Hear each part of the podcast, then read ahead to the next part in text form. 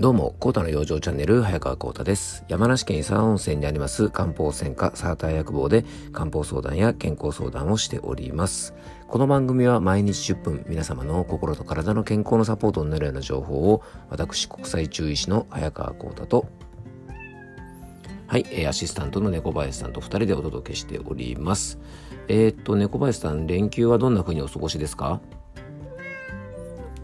なんかだいぶまったりしてるみたいですね。はい。えー、っとね、ちょうどまあ、あのー、4連休中ということで、えー、噛んじゃった。あの、皆さんもね、いろいろ、あのー、ゆっくり過ごしてる方とかですね、まあ、あのー、いろいろね、あのー、今、普段行けないようなところでね、こう、ゆっくり遊んでるような方もいらっしゃるかと思いますが、あの、お休み明けの体調管理だけはね、ぜひ気をつけていただけたらなと思います。長い休み明けはですね、サザエさんシンドロームとかですね、ブルーマンデー症候群なんて言われてるような、えー、休み明けに体調を崩すなんていうね、あのー、体調不良がですね、かなり出やすい時期となります。で僕自身も休みの過ごし方として心がけているのがですね以前もこの番組でお話しさせてもらいましたが、えー、朝ねあの起きる時間と夜寝る時間まあこれをねできるだけあの普段の、えーと、仕事とかね学校に行ってる時と同じようなリズムで、えー、生活しておくとですねいわゆるあのちょっとしたこう時差ボケじゃないですがあの例えばね休みの日はね昼まで寝てて、えー、夜はですね、まあ、2時3時まで夜更かしするっていう生活をするとまたあの普段の生活リズムにですねフィットする時に非常に大変ですよね。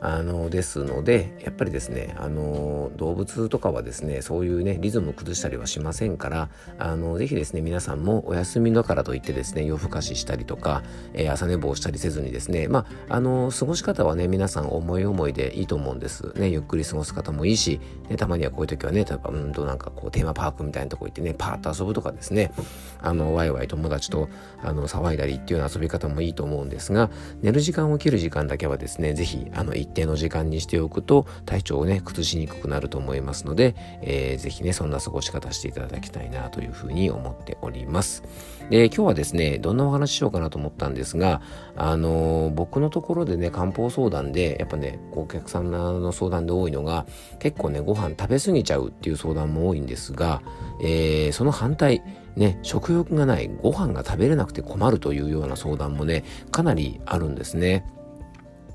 なので今回はですね最近ご飯が食べたくない食欲低下も原因別の対策をというテーマでねお届けしていきたいというふうに思います。えー、皆さんねあのご飯毎日美味しく食べれてますか？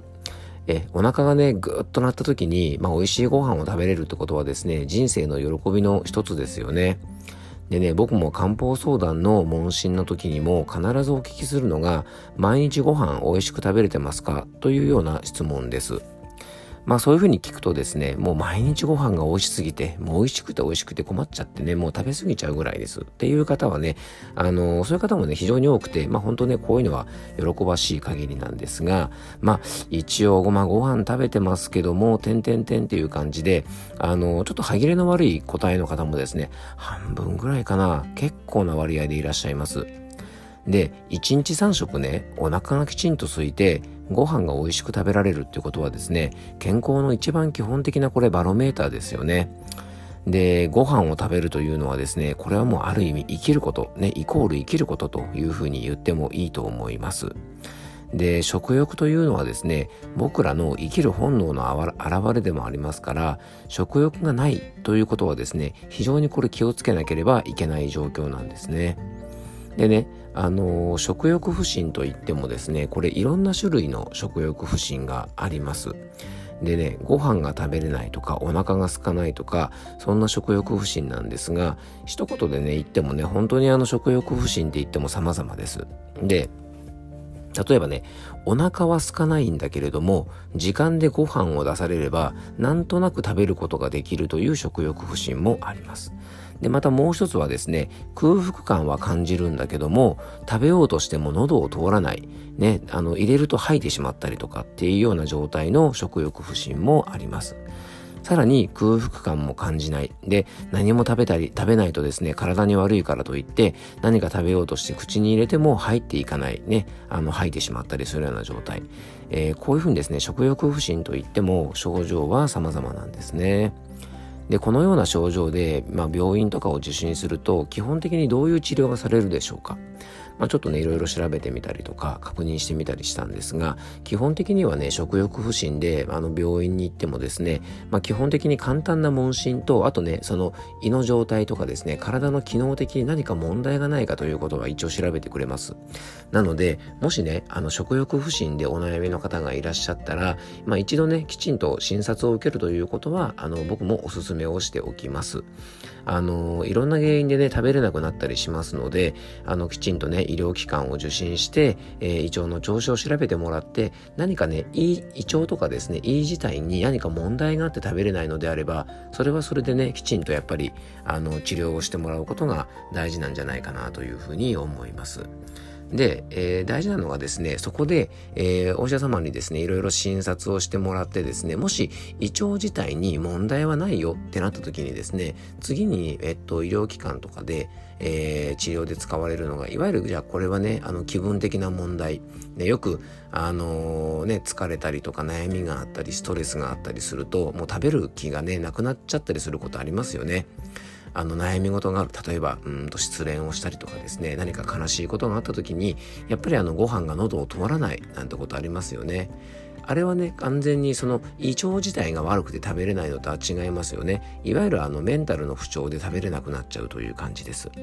で胃腸に問題がなくてそちらからだとですねまああの医療機関の場合はうんとまあ先生ここはねちょっとあのお医者様のあの考え方によって少し対応が異なってくると思うんですがまあ少しねあの様子を見て食べれるものを少しずつ食べるようにしてくださいっていうねあの指導で終わるのかあとはですね、えっと、もう抗精神薬、いわゆるね、あのメンタルのお薬を、えー、処方してですね、まあ、これ飲みなさいというふうになるか、まあ、そのあたりはですね、えっと、診察されるお医者様の考え方によってちょっと違うんですね。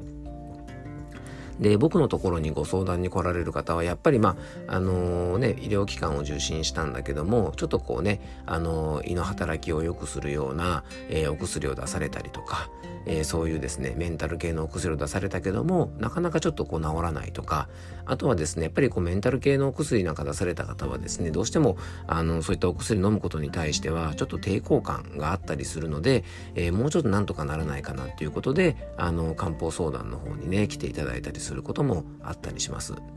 で漢方の場合はですねやっぱり食欲不振の対応も当然あの原因別に、えー、いろいろ考えていきますから、まあ、どうしてねその方が食欲不振になっちゃったのか、ね、胃腸が弱いのかそれとも心の問題なのかそれとも両方なのかではたまたまた別の原因があるのかなんてことをですねちょっといろいろ考えながら対応をしていきますので、えー、皆さんもですねもしじゃあの食欲不振、ね、ご飯がうまく食べれないなと思ったらですねあの客観的に今自分のねご飯が食べれてない状況をあの見てみるといいと思います。ね、あの無理する、まあ、無理すればというかですね食べようと思えばあの喉を通っていくのかそれとも通っていかないのかねあのそんなところも大事なポイントだと思いますし、まあ、あとねあのちょっと注意してほしいのが食べれない時はですね是非ねあの糖分と水分だけはしっかりねこう補給をしておくとあのいいと思います。でいいと思いますのであのそんな方法でねちょっとしてもらえたらいいかなと思います。で糖分と水分がなくなってしまうとあの脱水症状になったりとかあとは栄養が足りなくなってしまってですね大きな体調不良になることもありますので、えー、ぜひね注意をしていただきたいというふうに思っております。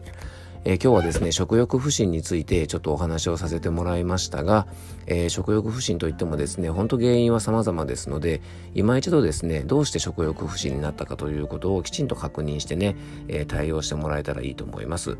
えー、最初にもちょっとお話ししましたが、えー、ご飯が美味しく食べれるというのはですね本当にあの健康のバロメーターでございますのでよくね会食快眠快便なんてねよくあの中医学の問診でもですねこの3回ということは非常に大事にしております。ね、しっかり食べれて、えー、しっかり出てですね、しっかり寝れる状況というのは、えー、健康を管理する上で非常に大事なことですので、あの皆さんもですね、この3つが崩れないようなね、あの状態を、えー、しっかり維持してくれるといいんじゃないかなというふうに思います。